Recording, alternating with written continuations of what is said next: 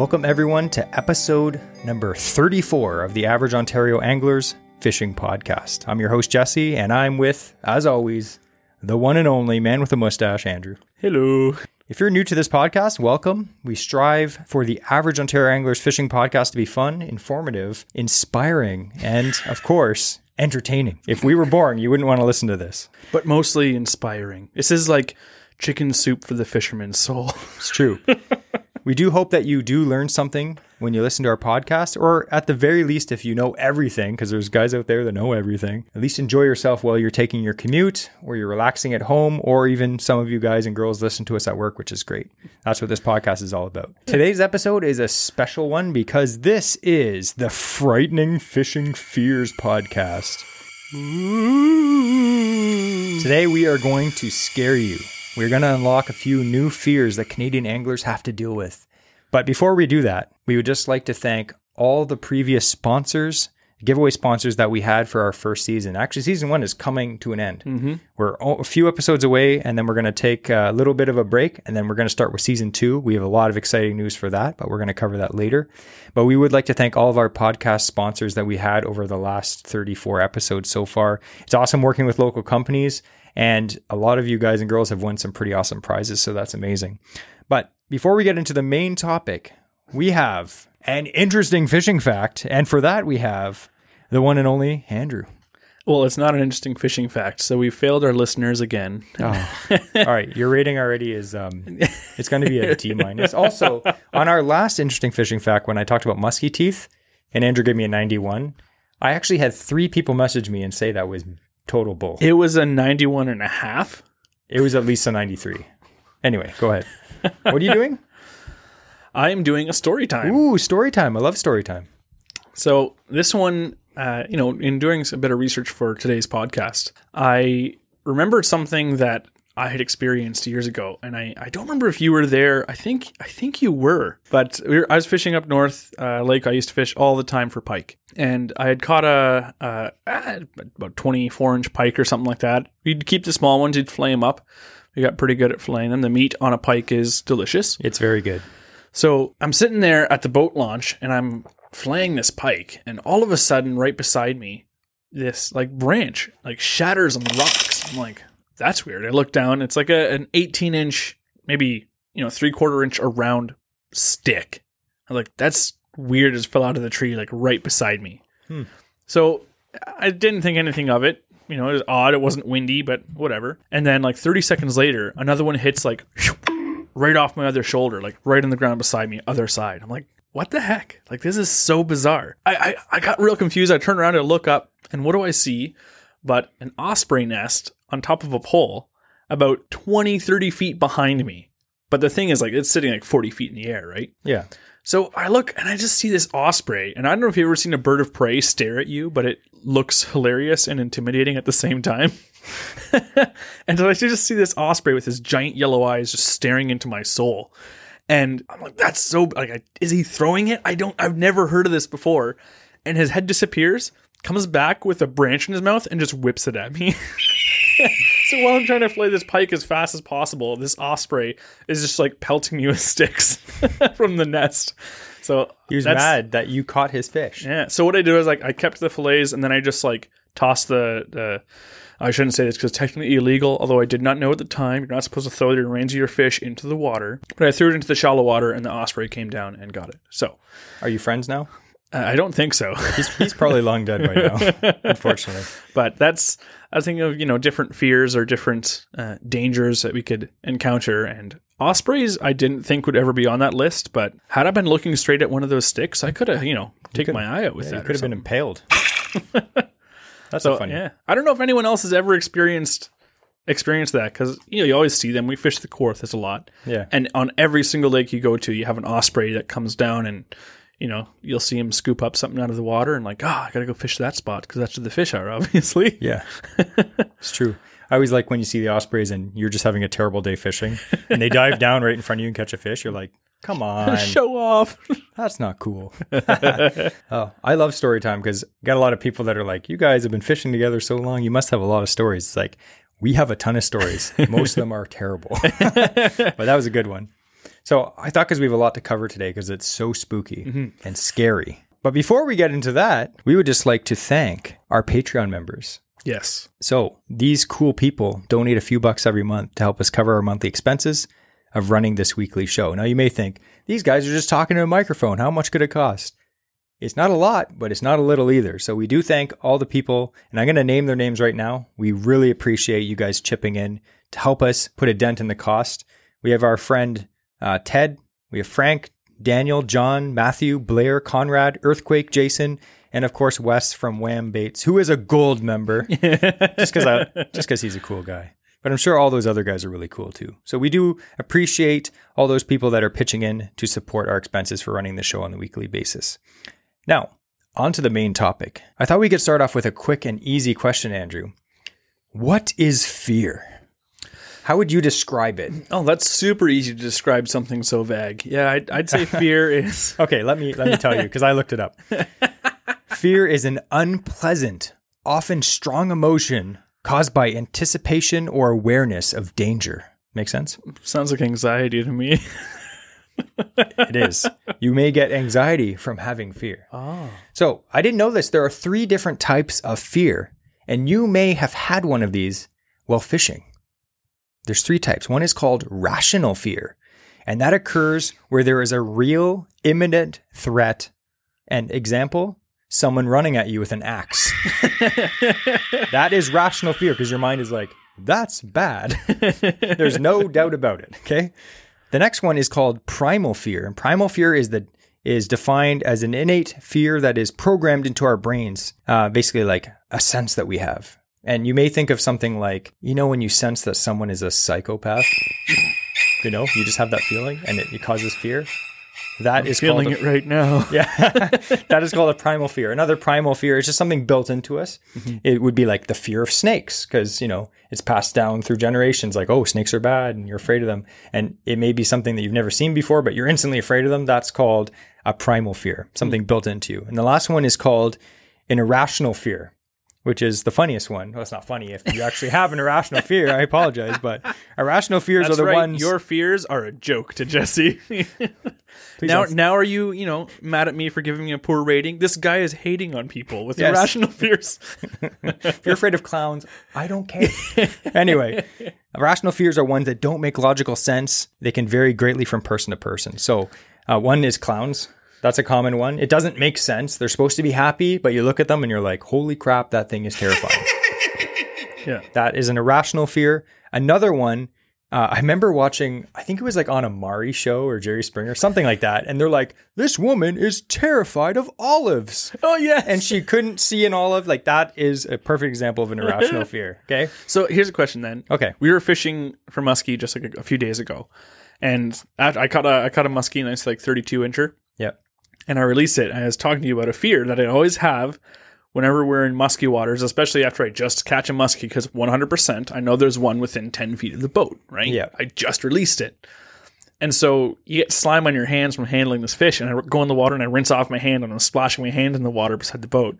And I'm always like, what? Like, there's always a part of me is like, what if this muskie is like sees that splash and he's like, I'm getting back at you, just like whips around, like bites my hand. Like, would that be a primal or irrational fear?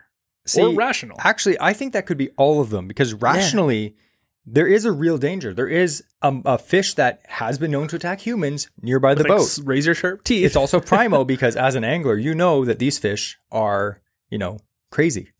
And and they'll hit boat side. and then if maybe you're not an angler and someone told you that, they may think of it as an irrational fear because it doesn't make sense. So like, well, why would a fish bite your hand? It's a muskie. They're crazy. they do things.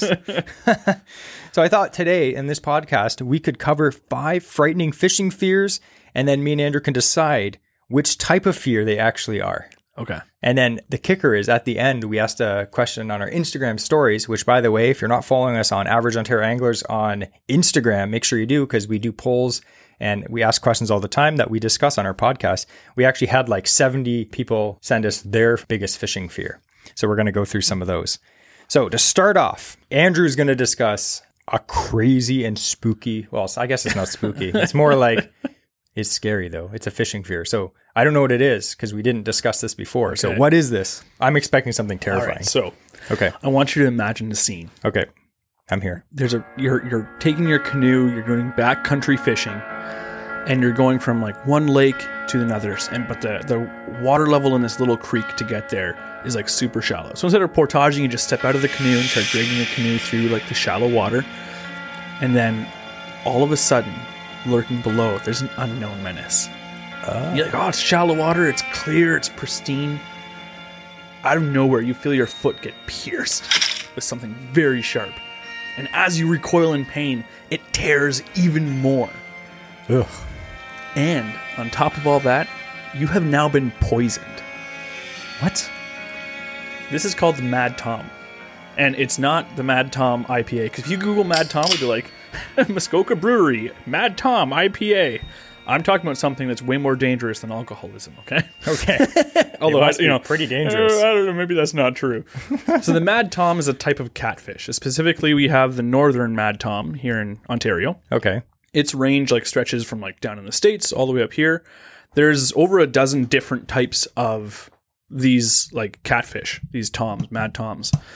So they are very similar to a catfish. You look at it you just say catfish. They're brown in color or like light brown or yellow with some brown splotches on it. Uh, and they have whiskers you know a long flat face picture in your head like a brown bullhead with just cooler color patterns on it. Okay.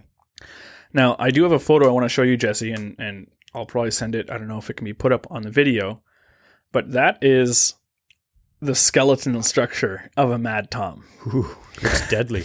So those barbs, like, that looks gnarly. That looks like some Absolutely kind of medieval bone saw. Yeah, it's it's pretty scary. So what happens is they actually have poison sacs at the base of the barbs on the pectoral fins and the uh, dorsal fin, just like most catfish have. But the Mad Tom, uh, thankfully, they only grow to about four to six inches long. That's like eight inches, like the maximum ever one's ever been found. They don't live in sediment-rich water; they have to have clean water. So because of a lot of pollution and and different things, the ecosystems have been messed up. So they're actually on the vulnerable list. They're not quite endangered, but they're pretty close. Uh, there's not many of their natural habitats that they're actually still around in. Hmm. But what would happen is if something was to attack these, these are defensive weapons more than they're trying to. But if you were walking barefoot through through a creek, there's a chance you could step on one of these, and either their pectoral fins will swing around and get you, or you're in the dorsal fin. And what happens is it on humans, the poison it essentially feels like a, a bad bee sting. So it's not like the worst thing ever. You don't hate like, oh, I need to go to the hospital and get antivenom. Like it's it's not like that. But the reason why, and the research I've, I've found it's called Mad Tom, is because uh, different animals and they get stabbed with these things, they start acting mad because it's painful, right? Okay. So they'll start acting crazy because out of the blue, this random catfish that they that got that got stabbed by has now made them start to act out. So that's kind of where apparently that's where they got the name Mad Tom. That's interesting. So yeah, I've never even heard of those things. And I'm glad I haven't. That new fear unlocked. And you know, I'll tell you, that's why I don't walk barefoot down in the creek. Uh, I like to. You gotta you gotta live a little, Jesse. Yeah, you got to feel those nymphs between your toes. and the mad Tom. You ever have the nymphs like like been swimming in a river or something like that, and then you have nymphs in your swim shorts? You're like, oh, what's this like pinching? And like reach down like in your thigh and like, oh, it's a stone nymph, and like whip it away. no. Yeah, that's I've had it a couple times. If you ever want more information about Andrew's pants nymphs, please message him directly. I don't want to have anything to do with this. Got nymphs? Yeah. So, what kind of fear is the Mad Tom? What would you say? If you had to pick one of them, is it a rational fear, a primal fear, or an irrational fear? Based on the fact that they aren't very popular at all, and most of the creeks they used to be in they aren't in anymore. Yeah. I would say it's it's more of an irrational fear. I would agree with that. Anyway, so the next fear. Now, that was pretty scary, but that's nothing compared to what I got. We're kind of competing here. So, when I think of the most scary thing, the thing that I'm the most afraid of is getting struck by lightning. Mm. Wouldn't you say? That's that's a, a Yeah. right off the bat. That is a rational fear. There is a like I'll fish through heavy rain, no problem, wind, but as soon as you hear that, you know, that lightning bolt go down and then you hear the thunder just you know rumble and you're out in the middle of the lake, you're in a mad dash. You're in a panic at that point. Or or worse, your fishing line starts to just kind of like float up. Yeah, or the hairs on your arm just start standing up. Yeah. So here are some interesting fishing facts about lightning. So, what are the odds of getting struck by lightning? You may have heard, ah, it's a one in a million chance. That's actually fairly accurate, apparently. It's one in a million.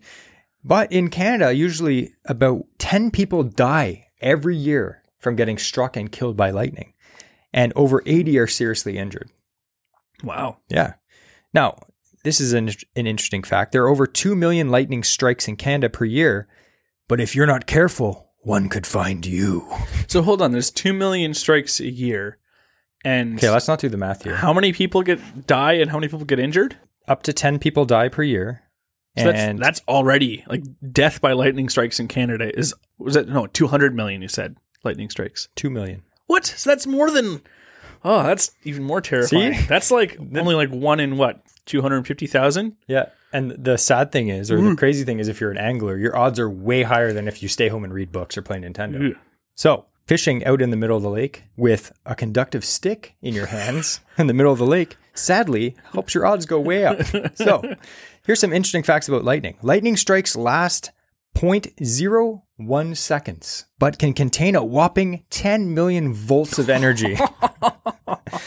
now, here's some comparisons. You're like, oh, 10 million volts. All I can think of now is just Back to the Future. Like, great Scott! It's a lot. So compare that. Have to get back to the boat launch, Marty. ASAP. 10 million volts of energy. How do you compare that? Well, high voltage power lines are 100,000 volts. Okay. So not even close. and an electrical outlet in your house, I'm sure all of us when we were a kid, we stuck a fork or something in the outlet. That's only 110 volts. Not everyone's as bright as you, Jesse. I was bright for a very quick second. so the temperature of lightning is actually around 30,000 degrees on the Kelvin scale, which is five times hotter than the surface of the sun. Okay. Thankfully, it's not sustained like to any Yes. extent. So that is why getting struck by lightning is bad. Oh, I thought it was healthy. it's like mm, rejuvenating. Yeah. Another successful fishing trip. So the loud clap of thunder and bright flash from lightning can rupture your eardrums if it happens too close. You've ever had the you're fishing and you see a lightning strike and it seems very close, but it's probably a few kilometers away. There have been instances where it happens very close to someone and actually blinds them because it's so bright. And uh, thunder can also deafen you, as I mentioned. So even worse, a lightning strike can cause cardiac arrest, which stops the body from circulating blood and injures the brain and nervous system. It can cause respiratory arrest. Basically, it'll knock the air right out of you. So you literally can die. And this can lead to brain hemorrhages and strokes. So it's it's something serious if you get struck by lightning. And again, this happens to people every year, which is crazy. Now, most this is interesting. Most lightning strikes aren't deadly. So you would think after reading all that information, you're like, okay, it's the surface of the sun, it's you know a million volts, like whatever. If you get struck by lightning, you're dead. But in majority of the cases, it just causes very serious injuries instead of death, which I don't know if that's a better thing or a worse thing. I'm not sure at this point. so they cause long term health issues, obviously. Uh, internal injuries, they can burn your body. And I don't know if you've ever seen a burn victim from a lightning, and they have like, Just it's like the lightning scars. Like, Yeah. yeah. just like crazy. Well, it's just like they have that. Uh, what's that technique in like wood burning where they soak a piece of wood, put two nails in, and send a current, and like all these like cracks of, of Yeah. burning electricity goes through, and that's literally the scarring on your body from a lightning strike. See, Andrew thinks that's that's cool. I just picture Andrew meeting someone who got struck by lightning, heaven forbid, and he goes, "Wow, that's a cool design." nice tat, bro. now, on a more serious note, if you do get struck by lightning, long-term effects can include seizures, muscle spasms, memory loss, and cataracts from the bright light. Everything about this is terrifying and, and scary. Other side effects, which is very interesting, include mood swings, chronic pain, and even personality changes. So imagine this: you're fishing, you get struck by lightning, and all of a sudden you just don't like fishing anymore. Imagine getting struck How by lightning and now you're is that? afraid of fire. So Uh, As I was classic looking- literature. as I was looking up this information, I was uh, I saw a few questions, and some of them, you know, when when you're on Google, there's some questions you're like, who would think that? That's so dumb, you know. This was one frequently asked question about lightning. Some may wonder is it safe to touch someone who was struck by lightning? It's not like they were walking across the carpet with socks on. Yeah. Like, "Uh, what my lightning? Yeah. Like, The answer is yes. Lightning victims do not carry an electrical charge and will not you will not be electrocuted by touching someone who has been struck by lightning. It is safe to touch a lightning victim and administer first aid immediately. Now, I know we kind of laughed about this because the odds are very low. Mm-hmm. This is something very serious. 100% ve- be very careful. One of the best things you can do is just keep your eye on the weather and the radar. I found sometimes though, the the weather is not correct. You're like we'll be out and all of a sudden out of nowhere this big black cloud will come out of nowhere because you know the weatherman's never right. Mm-hmm. You have to get off the lake as soon as possible. You got to get off because if you're the tallest thing on that body of water, lightning is probably going to hit you. creating, being, like Jesse said, the tallest thing on the body of water or in that area, you're creating a, a shortcut for those electrons to, to match up to with the negatively charged electrons in the sky, in the cloud, and the positive ones. Like, if you're the tallest thing, that's the shortest route. Yeah. So, yeah, it's, it's where you are more than what you are as to what's going to get a lightning strike. So what what type of fear do you think this would be? Ra- Rational. totally rational. Yes. yeah. Imagine someone's like, "That's irrational. I think lightning's made up." You ever seen the, the the pictures of the guys? I think it was a graphite rod that got struck by lightning. It was Yeah. like sitting on a dock, and he's like, a it's, like a puffball. foam handle, and it's like fuzz. yeah. You don't want that to happen to you. So that was pretty scary. But Wow. the, the next one, apparently, Andrew said, is super scary. So, what is the next fear that an average Ontario angler could have to face while fishing? okay, so I'm gonna give you some of the statistics of the creature first. Okay. Do it. It can weigh between 64 and 197 pounds. Okay. So, possibly me. Uh, it can move at a top speed of 30 miles per hour or more. Not me. Uh, it's quite solitary, super stealthy. That's me. And now I'm gonna give you some of the names. Okay. sometimes called a catamount, a mountain screamer, a red tiger, a Mexican lion, an American lion, a puma, a panther, or the cougar.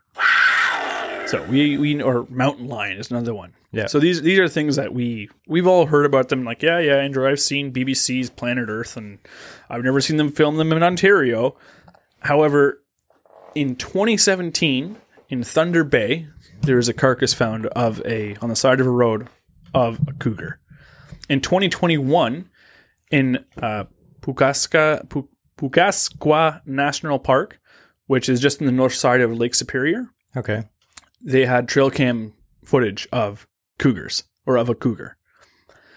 In 2023, the MNRF confirmed sightings of a cougar in Cannington, Ontario. Cannington? Do you know how close Cannington is to like us? like an hour? Yeah, it's an hour out of the GTA. Wow. That's it. That's it's crazy. it's south of like Cannington is pretty much just west of Lake Scugog. like, so that was found this year. wow. Confirmed sightings. So they are coming back into Ontario. They do keep a very wide range, so it's very hard to get an accurate number of how many there are out there. They're estimated to be anywhere between less than 100 to into the, you know, close to a 1,000 in Ontario at this point in time. And Ontario is huge, and a lot of them are up north, but they are moving further and further south. There's becoming more popular further down. Like I said, Cannington is not far. And Yeah. sometimes these are just the males. They they go on long wandering tours and they try and find new territory. So it could just be like passing through and it's gone. It's not there anymore, maybe. Or it could be residents.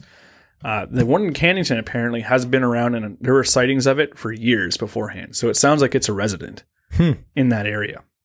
So generally they keep away from humans. But if you do get attacked by a cougar, and they they happen, and when they and down in the states where they're more popular, and back in the 1800s when they were kind of all you know, there's a big migration moving west. Panther attacks were were a very rational fear and a real thing that happened. And what what they would do is they would hide in the trees above the wells where they know that they would come in frequent, and they would drop down. They're just like velociraptors. So if you're getting attacked, or if, if there's one that's that's stalking you, because they'll stalk their prey like silently, you won't know it's there. Chances are, people there it, it has seen thousands of people, and maybe one person has seen it. Yeah. You know, they are that stealthy. And so you probably won't know it's there until it's two and a half inch claws and 400 psi bite force and two inch canines are either in the back of your head or in front of your throat. like that thing, when they attack, they are going for the kill. Ugh. This is not, hey, like I'm going to give you a swat. Like they, they're trying to take you down. So as an angler, if you were trout fishing possibly, or Mhm. you're fishing, say, in, you know, a provincial park or like backcountry camping, it's a possibility. it so may be a small they're, one. They're but- not really going to enter, you know, down in the GTA because they're going to. There's not enough space. They don't want humans around. But the reason why attacks happen in more recent years, you know, in, in the modern times, is generally because we're moving across their territory. So the people that get attacked are hikers, are you know mountain bikers and stuff like that. These ones that are out there in the woods, and like I said, these things can be up in the tree, jumping like through trees, tracking you. Like it's terrifying. All right. That by far is the the most terrifying one so far. Because lightning, it is terrible, but it doesn't stalk you. yeah. okay. I give that a terrifying level of nine. And I would say that's a rational fear for sure. Not irrational at all. Yeah. I'd, I'd much rather. That's the thing. If, if you see one, it's because it wants to be seen, pretty much. It's not afraid of letting you know it's there. That's And I was going to say part. the sad thing is it couldn't even be a primal fear because a primal fear is something that we sense. And like you said, we won't sense that it's there. By the time we see it, we're already dead. Yeah. yeah. That was that was pretty crazy. So before we get on to our next scary thing, terrifying thing, I thought right now we could just ask you guys and girls if you've already given us a review on Spotify or on Apple, you can actually type out a review, or if you're on YouTube, make sure to give us a thumbs up, write us a review, even if it's a few sentences. We read all of them. It really helps the show grow because it helps us get better ratings and it helps our show get pushed to the top. We really appreciate that. All right, so the next one is Oh my goodness. I don't even want to talk about this one. The next thing that is terrifying. Absolutely. And you're going to, you're not even going to know what I'm going to talk about. Grass carp. Mm-hmm. They, they Are you, are you terrified? I, I don't want them at all. They are an invasive fish that is threatening to invade Canadian waters. mm-hmm. Now, I thought we could go over just a little bit of information because a lot of people, including myself, didn't know a lot about grass carp. Because, like, you know, we have common carp here. A lot of Mhm. people fish for them. They've been here a while, but grass carp are something completely different. Yeah. And they're terrifying. So they were introduced to North America in the 1970s. Okay. So, you know, they've been here a little bit. Once again, humans are like, let's introduce this thing that shouldn't be here. Yeah, exactly. and you may think, why did they why did we bring them here? Well, there's a lot of lakes that were just choked with weed. Mm-hmm. And grass carp eat aquatic vegetation. So they're like, oh, we'll bring these fish in, they'll come and they'll eat the weeds. Problem solved, right? Not really. so why are they so scary? Well, they eat a lot of weeds. Now that sounds like crazy. You're like, well, that's not a big deal, is it? Like there's lots of lakes around here that are full of weeds. Maybe that would be a good idea. Yeah. It's not. No. And we're going to discuss why. And we're going to discuss why it's terrifying. There's actually, just so you know first, there's no established populations of grass carp in Canadian waters of the Great Lakes. However, this is the scary part. Researchers have found evidence of grass carp reproduction in two U.S. tributaries of Lake Erie. Yeah. So, So- these fish are in, basically have access to Lake Erie and Yeah. all the Great Lakes are connected. So there's no there's no breeding populations yet discovered in Canada, but the fish themselves have been found in Canada waters. yeah. Same like Lake Erie is part of even if it you know might be that side of the lake, it's still a Canada water, I would say. Yeah. Now, why is it such a big deal? You may think, oh, oh, their carp came here and it's not a big deal. Well, grass carp, I didn't know this. This is crazy. they can eat 40% of their weight every day in Yeah. aquatic plants. Yeah. So I'm not going to make you do math right now, but if you had to eat 40% of your weight, how much would it be? Like, hypothetically, think in your head if you're listening to uh, this. I okay, personally, I'd be eating 90 pounds of vegetation. Holy smokes. Just it's like you need to go on a diet. You Like, need to go to the I gym. am. But if you were eating sal- like 90 pounds of salad, you'd probably be fine. Imagine like how much salad that is though. Yeah. So you may think, okay, they eat a lot of vegetation. Well, here's the thing they grow up to five feet long and weigh 80 pounds. Yeah. So these things are huge. They're they're up to five feet long, 80 pounds. So you have to think that fish, that one fish that is 80 pounds and five feet long, eats 40 pounds or 35 pounds pounds a day. a day in weeds. Now, sometimes when we're, we're fishing the Kawarthas and, you know, you have to pull up the trolling motor because there's all that weeds. Remember that big hunk of weeds you pull off the end and you're like, ah, dang, weeds are everywhere. The thing is, we need those weeds. And we're going to talk about that very quickly. I was going to mention too that it, it talks about how much they can clear out. So just 10 grass carp per hectare can reduce aquatic vegetation. So do you know what a hectare is? It's 10,000 square meters. Okay. It's huge. Yeah. So just 10 grass carp can take 50% of the weeds out of an area that's 10,000 square meters big. Like, th- think of like the, how fast they can grow, how fast they can reproduce with all this food. That is a danger. Yeah, and it's a huge threat to the Great Lakes, um, the economy, and the the ecological impacts on the lake is is crazy. And then we're going to talk some of this right now. So then there's so many negative impacts for so many things the the wildlife in our lakes as well as like the impacts that fishermen actually have like commercial mm-hmm. fishermen and recreational fishermen like ourselves. So grass carp they the funny thing is i didn't know this grass carp they eat all this weed or like aquatic vegetation but they only digest half of that. So that's kind of weird right? So what do they do with the other? All that plant material they eat they expel back into the water and what does that do? It actually decreases the water quality. Mm-hmm. So you may have a lake that you know good water quality. You know a lot of the wakes, lakes with a lot of weeds they have pretty clear water you know it's nice. You get some of these grass carp in there they're chewing up weeds and just spitting out like chewed up weeds and the water quality just goes downhill. You may you may think you know what there's you know some of the lakes we need fish in there to, for other fish to eat. The problem is these grass carp grow so big so fast, Fast. that any predators in the lakes you have to think a muskie say you have a, a 45 inch muskie which in mm-hmm. our lakes around here is there's 45 inch muskies and a lot dream. of them yeah but they can eat a fish up to a third of their size Yeah. okay grass carp quickly pass that size so there's not a lot of muskie in the lake. So these fish get so big so fast that nothing can eat them. Ospreys can't pick them up. They're too heavy. Like you can't see an osprey picking up a five foot No. fish trying to lift it up. So they get to the point where like fish can't eat them, birds can't eat them. So mm-hmm. they're literally unstoppable and they're eating like crazy. So it's actually interesting. So in 2016 and 2017, Fisheries and Oceans Canada, they basically did a risk assessment. You know, what would happen if these fish got into the, the Great Lakes? Mm-hmm. And I'm not going to go over all this. If you want to look up this information, send us a message and I'll send it to you because it's it's a very interesting read. Yeah. We're going to have the link in, in down below as well. Yeah. So they they were just saying how this would severely impact the ecology and the economy. When grass carp come into a lake, they reduce the food and habitat for commercially targeted fish populations, which means that these guys that are going out commercial fishing, they're they're trying to catch fish, mm-hmm. they're not catching as many. Okay? That's one thing. They reduce the quality of native fish species, which would affect, you know, anglers that are going out trying to catch them. Mm-hmm. And there's increased operational costs. Uh, you know, like there's less fish, so these guys are driving around far, farther to catch fish, and the price of gas and everything. It just it all affects everything.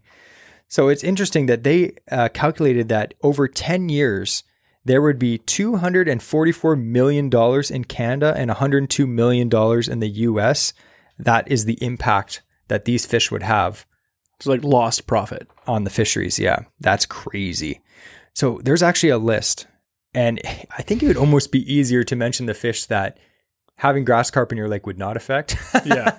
well, not not directly affect. So why don't Andrew has this list too? Why don't we just go through them? This Yeah. is popular angling species that would be very badly affected Yes. by having grass carp in the lake. Why don't you start with the first one? The first one is again, we talk about commercial fishing, walleye. Yeah. Like these this is the thing that so many guys go out there to fish. But walleye, they uh, spawn in vegetation. So that's where they deposit their eggs is on the weeds. They need them to reproduce. And then they also uh, they feed. When you, you think of you fishing a local area, the Kawartha Lakes, what do they say to catch walleye? Oh, it's like rip rip jigs. Guess where you're doing that? In, weeds. In the weeds. So now they can't reproduce. Uh, the carp would eat up to again, like we said, forty percent of their body weight a day. So you're decreasing the spawning amount of spawning grounds and also of your ambush territory for these walleye. Yep.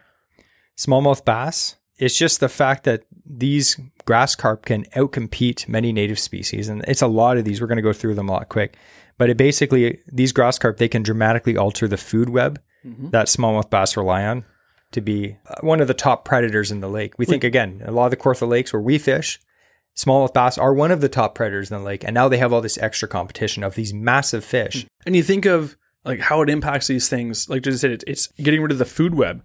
So what else is something in our in our lakes that smallmouth eat that that prey almost exclusively eats vegetation? Crayfish.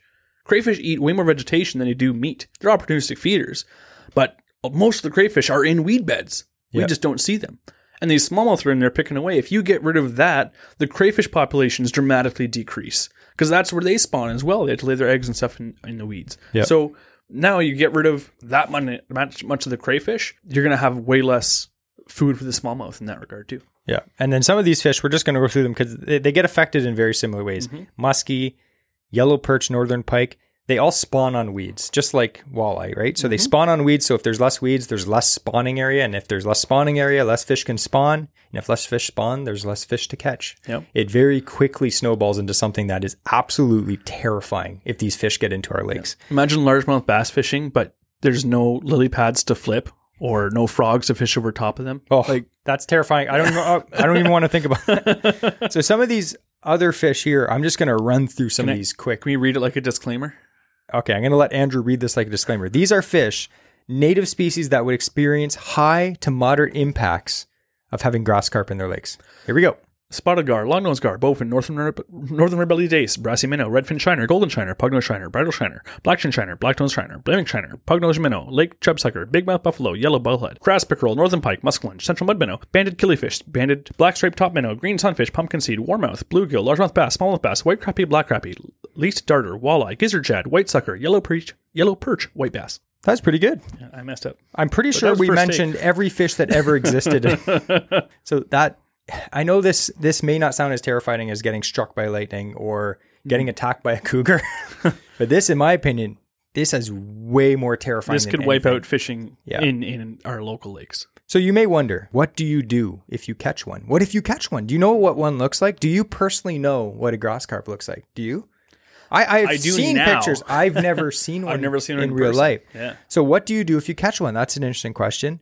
Well, first of all, of course, we need to know what they look like. Now, we're going to describe them to you, but we're going to put some pictures up on our YouTube if you want to look at them. And we're also going to put links down to the identification guide. So, this identification guide will go over exactly what these fish look like and what to do if you catch one. So, that's going to be in the show notes below. So, invasive grass carp. There's a few features that you can you can see by looking at them. Why don't you cover the first few, Andrew? They're silverfish. They have very large scales with a dark outline around each scale. And one of their most prominent things you're going to find is they're called a carp, but they still have a jawed mouth. So you don't have a sucker mouth. Um, if you're to describe it, I'd say it looks similar to like a herring kind of mouth. Uh, so it is a, a fully developed one. And the big thing to help identify even further, that eye looks very peculiar. It's in the center of the head. So if you're trying to identify it and you're oh you're looking at it, it it looks like a weird fish. Yeah, the Like eye. a big like a fairly large mouth, bright silver with some dark shading around the scales, and this eye, like the center of its head, or like right on the side. Yeah, it says eyes are low and sit in line with the mouth. Yeah. And like you said, it's very peculiar. It's not like any freshwater fish that I've seen. Yeah. Very The, weird. the closest thing I'd say it it looks like is is a fall fish, but if you look at the two side by side, you'll you'll see that eye placement is completely different. Yeah. And it's if you have one in, in your hands, it's noticeable. So just by by taking a look now in advance, you'll now be able to recognize, oh, what is this when you catch it? Exactly. So when you catch one, mm-hmm. say you think you caught one, mm-hmm. you're going to quickly look up this ID chart and it'll actually show you, like what Andrew said, it'll have pictures of this fish so you can positively identify it mm-hmm. because this is something serious. These guys want to know exactly where you caught this fish. So this is what you do. You're going to go through the ID chart. If all of the identification matches up and you're like, this is 100% a grass carp. Yeah. 100% and you're 100% sure, what are you going to do? Well, you're going to take photographs of the fish from multiple angles with adequate lighting and note your longitude and latitude. Like, know where you are, where you're fishing exactly in that body of water. You're going to take a bunch of pictures of this fish. You're going to call the number.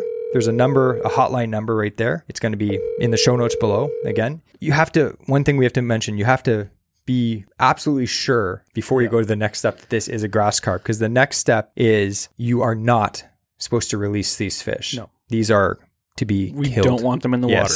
Yeah. So it says kill the fish without damaging the head or eyes. Gut the fish and keep it in a cooler with its head above the ice. Fisheries and Oceans Canada will collect it. They analyze basically the fish and the head and the eyes to make sure if the fish was fertile or sterile. They can tell that from the test. That's why you don't want to damage the head and its all. origin too. You Yeah. can tell that. Because another th- big thing is like, how would you say to kill a fish without damaging the head? Because I remember I had heard about these things before, and, and one of the things, the reason why they want the head in place is because apparently there's an inner ear uh, bone structure, and you don't want that damaged because that gives a lot of information. Hmm. So just bonking the thing on the head that can damage that. So they don't want you to damage the head. That's that's pretty important because they want to be able to have the benefit of researching this when they do collect it. I mean, my suggestion would be if you can cut the gills, it's uh, that would they bleed out rather quickly. it's They're still not gonna humane. It's it's more humane than you know. You can't knock it out because you don't want to damage that head. But it's probably the quickest, most humane way than just other than letting a fish just gasp for air for forever, and then Yeah. just put it on ice and just keep its head above ice. So Yeah. the whole body's underneath the ice, but keep the head above it. So that's what you do if you possibly catch one because they have been caught. They have caught a few of them in in the Great Lakes, like we mentioned, Mhm. but they don't want them to become established here. So that is it's. It, I thought it was a cool fear, but it was also something that's like it's a good like pr- uh, public service announcement announcement kind of too, because this is something that actually, if this happens, this will affect you a lot if you love fishing like we do. So. How would you say? What kind of fear would that be? That's that's a rational one. That's it's very right It's rational. right on the doorstep. Yes. So we need to take it seriously. Yeah. Okay, so we have one more fear. Ooh. One more fear. And that's actually me again because we picked five and it's uneven. So I thought I'd do the last one. Why not? So, hypothermia. Ooh. I know we talked a little bit about that in our in our two podcasts ago about fall fishing or fishing in the fall Mm-hmm. and the cold temperatures. But hypothermia is something that is very scary and terrifying because thousands of people die every year in Canada from hypothermia. Hmm. It's a big problem. Thousands. That's crazy. Yeah, thousands. So, interestingly enough, if you didn't know this, a normal body temperature is approximately 37 degrees, right? Mhm. Or 99 degrees Fahrenheit for our American listeners. So, when this is interesting, when your core, the core body temperature in your body drops by one or two degrees, or if your body is exposed to severe cold, it increases your risk for all these harmful effects that I'm going to tell you. Ooh. They're terrifying. So, first of all, let's go through. There's three stages. Did you know this? There's three stages of hypothermia. I know one of them is you go crazy, but that's all I know. So, stage one is when your body temperature temperature drops by one or two degrees, like I mentioned. What happens? Well, you start shivering, you get goosebumps on your skin, and your hands become numb. Now, as a fisherman, as an ice fisherman, probably this has happened to you multiple times, right? yes. You're like, it's stage one hypothermia. Huh. No big deal, right? You may notice that your breath becomes quick and shallow, and you may feel increasingly tired or sick to your stomach. That just sounds like a regular day ice fishing for me. but you also may experience a warm sensation, which means your body is entering stage two, which gets mm. even more terrifying. yeah. This is the this is the part that I've heard before. That's that's bizarre. Yeah. So, stage two, your body temperature has dropped by almost four degrees and you're shivering strong. You ever had And that's internal temperature too. That's Yeah. not just like, oh, I'm cold on the outside. Like when your core temperature starts dropping, that's that's huge danger. Yeah. And it says uncontrollable shivering. You ever had like shivering that's just so crazy? I hate it when you get sick and you get like like shivers down to your bones. Like it's the worst feeling. yeah. I've had that like when I had like a flu one time and I was Mhm. shivering so uncontrollably. My wife was like, "Are you are you cold?" I'm like, "No, I'm burning up." But like my body was just shaking. So you get that. Ugh. It says muscles are uncoordinated and movements are slow and labored. You may suffer mild confusion. You become pale. Your lips, ears, fingers, and toes may turn blue. So I'm hoping this doesn't describe a normal ice fishing trip Yeah, for you. that shouldn't get that far. Now, they actually gave us an easy checklist to see if you have stage two hypothermia. So you may be fishing, and you're like, you know what? I'm cold, but I'm not that cold. I'm going to do this test to make sure that I'm not in stage two. Stage one is like, okay, you're cold. Stage two is like, now there's a problem. Okay. So here's the test try touching your thumb to your little finger. If you can't, your muscles are not working properly and you're experiencing stage two hypothermia. Hmm. That's a pretty It seems like simple to do. Like how Yeah. could I not do that? But when your hands get cold and stiff. Yeah. Yeah. So that's the test. So if you're ice fishing and, and say you weren't dressed properly or you fell in the water and you can't move your fingers together, your, your pinky and your thumb, you're in stage two hypothermia, You're which in is grave danger. a grave danger. Make phone calls. Get people to help you. Don't rely Yeah. on yourself at this point. Now, stage three, your body temperature drops below 32. The shivering will stop, but you have trouble speaking, thinking, and walking. You may even develop amnesia. When your body temperature drops below 30, exposed skin becomes blue and puffy. It will be hard to move. Your muscles and your behavior become irrational. So you basically become crazy. Yeah. Your Yeah. heart may be beating quickly, but your pulse and breathing will decrease. At this stage, you are at the risk of dying. Yeah. Yeah. And again, this is serious. This happens every year to ice fishermen. I I heard a, a story, and this is going back I probably fifteen years or so, but it was in the news of I think it was a hiker. I can't remember where exactly. It was fairly like in southern Ontario, Yeah. and I think it was it was a hiker. He got lost, started to get hypothermia, and then they found him. He was like hugging a tree with like underwear on. He had, had shed all his clothes because going through the symptoms, you start shivering, but then you get this warm feeling, and so you just don't think clearly, and you're like, "Oh, I'm I'm I'm hot, I'm I'm warm," and you start taking off your layers. And you just you literally go crazy, and these people that just speeds up the hypothermia. Yeah. Like, oh, You may think, you know what, that will never happen to me. But it happens every year, like we said. It can happen, you know, when you're ice fishing. It could Mhm. happen when you're hunting in the fall. It could happen when you're hiking, like Andrew said. If it Mhm. ever quickly gets colder than the, the outside temperature, it can happen. It Mhm. doesn't have to be like minus 50 outside for you to get hypothermia. So I looked it up. Do you? I don't know if you have that that temperature. Do you know what temperature it is that you can actually? There's a risk now of hypothermia. No. 10 degrees Celsius. Anything less than 10 degrees Celsius. Hmm. So it's still like in the plus degrees. But like we were musky fishing the other day and it was, you know, 9 degrees, 8 degrees. Yeah. We can be at risk of hypothermia even in like positive temperatures above freezing. It's still low enough that it, you can your core temperature can stop drop, start dropping. That's crazy. So, what can you do to not get to stage two or stage three? Of course, always wear uh, clothing that's appropriate for the weather. You're going to want to wear synthetic or wool fabrics, like our Mhm. last Yeah. podcast sponsor, Wool Love. Yeah, a little shout out there. Some merino wool. That'll Yep. keep you warm. And like it said, merino wool in general or wool, it pulls moisture away from the body, Mhm. which actually helps you uh, not get as cold. you don't you don't want wet clothes. So even ice fishing, like we'll often open our jacket when we're walking out because we're we're starting to sweat. Yep. You don't want to be sweaty because as soon as you stop moving, now all this wet moisture is stuck to you, and now you're at higher risk of hypothermia. Yep. Make sure to dress in layers with a wind resistant outer layer. You can remove the layers, like Andrew Mhm. said, if you get too hot, and then put you know put them back on when you get cold. Make sure you wear warm socks, gloves, a hat, a scarf if you're in cold weather, and be sure to put a scarf over your nose to protect it. And this is on like really cold temperatures. Mhm. You don't want to go ice fishing when it drops down to like minus thirty or, or colder, and be like, oh, I forgot my hat. Well, there goes my ears. You know, like you need to have it. So, what happens though if you if you do get hypothermia? We said all those terrible, terrifying Yeah. symptoms. What should you do if you you were like, you know what, I have hypothermia right now, and you're waiting for help? You've called for help. This is what you should do. Number one, find shelter. Number two, keep your muscles moving. So keep walking around. Make sure that you dry yourself. If possible, start a fire. Mhm. Dry yourself. If your clothes are wet, take them off, dry them, stand by the fire, get warm, wrap yourself in a blanket. Or you can actually, you know, it depends how close you are with your fishing buddy, but skin to skin contact is good because it, it transfers some heat. Uh, drink warm, sweet liquids. And it says don't fight shivering. Shivering is your body trying to Yeah. get heat. It's keeping active. yeah. Yeah.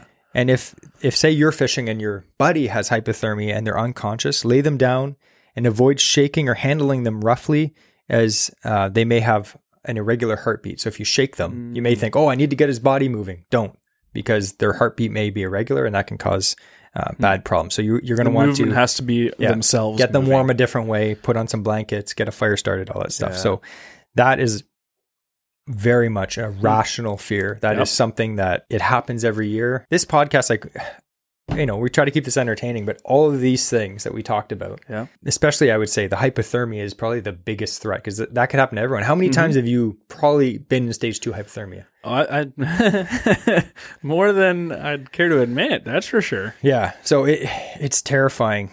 And all these things, you know, we had, what was the first one? Do you remember? Mad Tom. Mad Tom, right? So that that's something that was a funny one, yeah. you know. And then we had you know mountain lions, like that is crazy. Yeah. Okay, grass carp, that is terrifying in so many levels. And then we had lightning. That Yeah. is, Again, I don't even want to talk about that anymore. and then we have hypothermia, which is so it crazy. sounds like going ice fishing is an extreme sport, or going fishing in general. Yeah. it's like an extreme sport. it is. You're taking your life in your hands. Anglers have it pretty tough. So That's I, right, all you other guys playing hockey. That's a that's a lazy sport. Just try and get yourself killed by going fishing. we're going to go through some of our viewer on well our Instagram. I put a question up and I asked a, bu- a bunch of people what is your biggest fishing fear, and some of them are more funny. We're just Okay. we don't have a lot of time, so I thought we could just go through and read some of the funny ones. This is a popular one.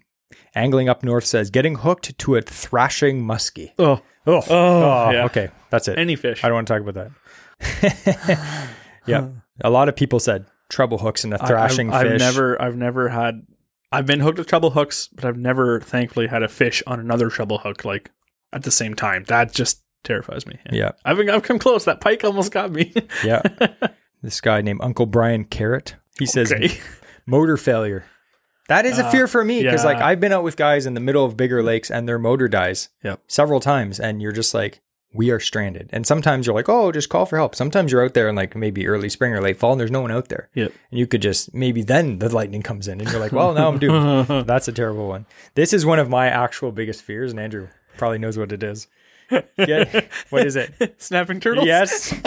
Getting chomped on by a snapping turtle wading through dirty water. That Ugh. snapping turtles terrify me. Yeah. We have another story about that, but we can't do it. We don't have enough time today. We got a few stories about snapping turtles. This is a funny one. This guy says when a raccoon comes out of nowhere. That's happened a few times. But Andrew has a pretty good story about a beaver coming out of nowhere. oh yeah, We're not going to talk about that. Uh, had a few people say the Sasquatch. Ooh, yeah, the North American Yeti. Yep. Spearing a wave so large in my tinner that I sink. That's what that's what Mark Yeah, Ben said. yeah. Yep. Spearing a wave. That's when you go right through the middle of it. A lot of people just said losing a giant fish is their biggest fear. That it's a fear, but not the exact fear we're talking about. Yeah. Yeah. Yeah. A lot of people said hooks in their face.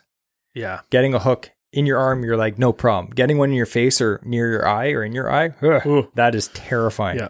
Losing a favorite lure, that's a big fear. Carson mm-hmm. Lockhart said that, losing a favorite lure. Sounds like he's speaking from personal experience. Yeah. NW Outdoors, Brody says a dead body. My uncle found one while fishing Really? at, at the family cottage. And because it's it's on a river, so it turns out the guy had had a heart attack. He was one of the first ones at the cottages in the spring, and uh, I found a guy uh, hung up in uh, a laydown, Hmm. and uh, apparently he had a heart attack or something or a, a stroke while he was on his dock, fell in the water, and unfortunately drowned. But he floated downstream until he got hung up, and my uncle was the one who found him. Oh, that's that's that is terrible. At least that's what I've heard from the family. So Paul E eighty three, boat sinking in cold water, an inflatable life jacket doesn't fully fill up because of cold air. well, Paul, thanks for that new fear. Yeah. You know, actually, we're going fishing with Paul this weekend, so I'm hoping that doesn't happen.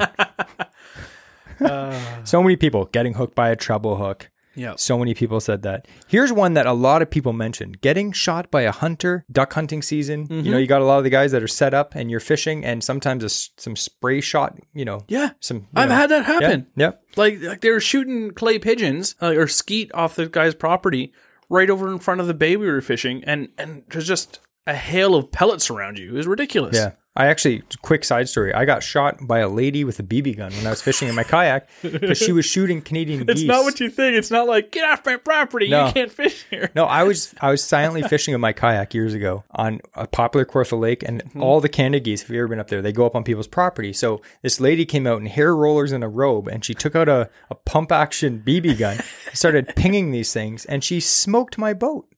And I was like, "What the heck?" And she's like, "I'm so sorry, I didn't see you." And then she ran inside. this is actually a good one. Jay Matthews says the ball nipper. Good callback.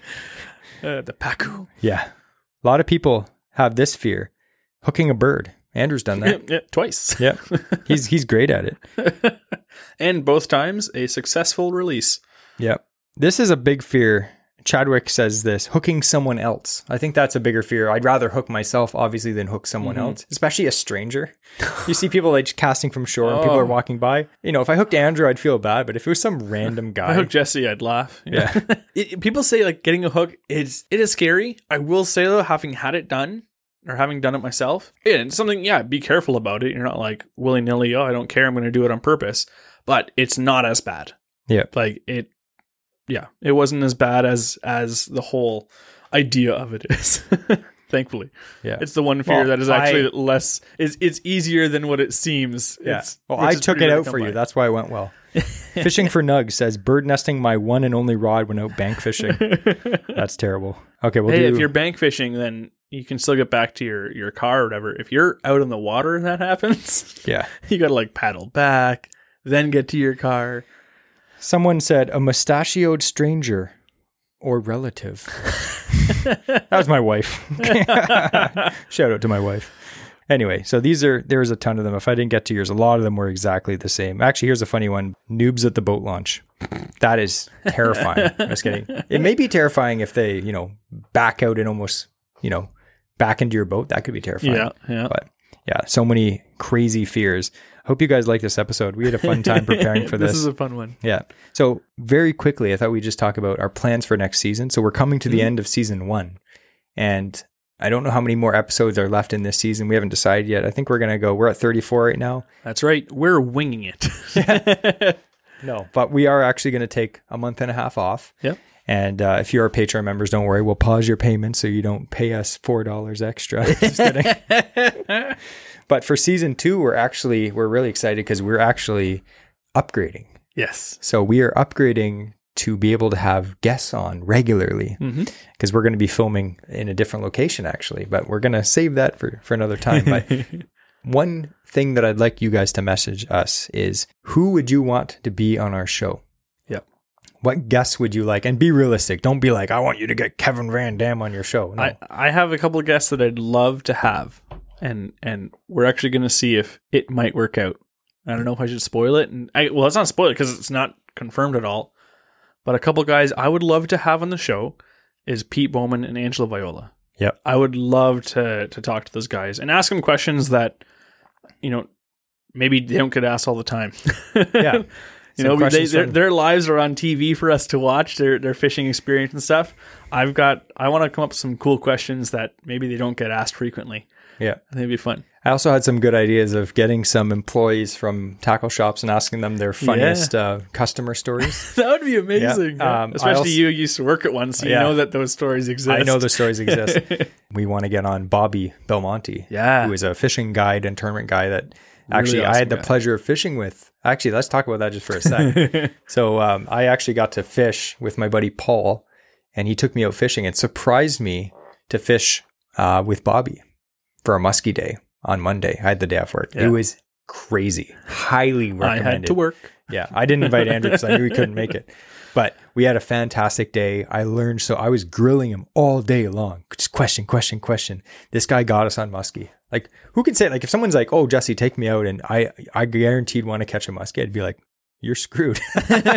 Bobby got his. I caught I caught a 41 inch, and I had another one come up the boat. He knew exactly where the fish were. He's like, "There's a fish here for sure." Cast out. Five minutes later, had one in the net Wow. another spot. He's like, this spot here, dude, I was pulling up a Double Dawg. Actually, I'll show you right here. So I caught my first fish on a nine inch gator tube, which Bobby was like, here, chuck this exact bait. The fish love it. Within five minutes, I caught a fish on this. The second time I was fishing this Double Dawg, I just got, Shout out to Waterwolf Lures, a previous sponsor for that one too. yeah, this thing came up and I had this musky squirrel right be- beside the boat. Completely missed it. Look at it. He, he headshot it. yeah. So this muskie grabbed the head of this bait, and I guess just the way the hook was, when I swung the hook, it just popped out of his mouth. But the teeth on this thing, if you want to remember our interesting fishing fact from last week about muskie teeth, this thing completely chewed the head of this thing and split the eyeball right in half with his huge teeth. But yeah, Bobby was fantastic. Got to spend a good day fishing with my buddy Paul, and me and Paul learned a lot from Bobby. He's a very experienced and super chill angler, and I I honestly learned a lot from him. Me and Andrew, I was like, Andrew, we got to book a day with this guy next year. The guy is like Yeah. guides everything, like crappie, walleye, smallmouth, largemouth, muskie. Awesome. Actually, so we I did we didn't mention that we went musky fishing you and I together Yeah. uh, last weekend, and I actually succeeded in something I've been trying to do for years. Yes. So Talk about that. so that we'd been fishing all day and we were joking we should have just stayed around the boat launch because there we rose a couple fish uh, further up you know, for where, where we were, but where we launched. We moved three fish, which was not bad. yeah, yeah, and uh, actually the same fish three times. No, I think it was two separate fish because there, there were there was two, but we raised one of them. I raised it twice. And we came back. You raised it again. Yes. Okay. So- So we actually raised. We had four follows Yeah. technically. Yeah. So, anyways, we we came back and I, and I tied on. It's an old pikey chub jointed uh, minnow, Like, a what? Six, eight inches. It's about yeah, about eight inches, I think, maybe seven inches. Uh, it's single jointed in the middle. It's it's tore up. You can see like bits of wood exposed. It's like a cool. I think I think it was called like black perch or something like that. The the old pattern. Yeah. And my actually my, my brother in law uh, Jacob, he's the one who gave it to me, and I, I traded him. I forget what bait I traded him for it. And Sucker.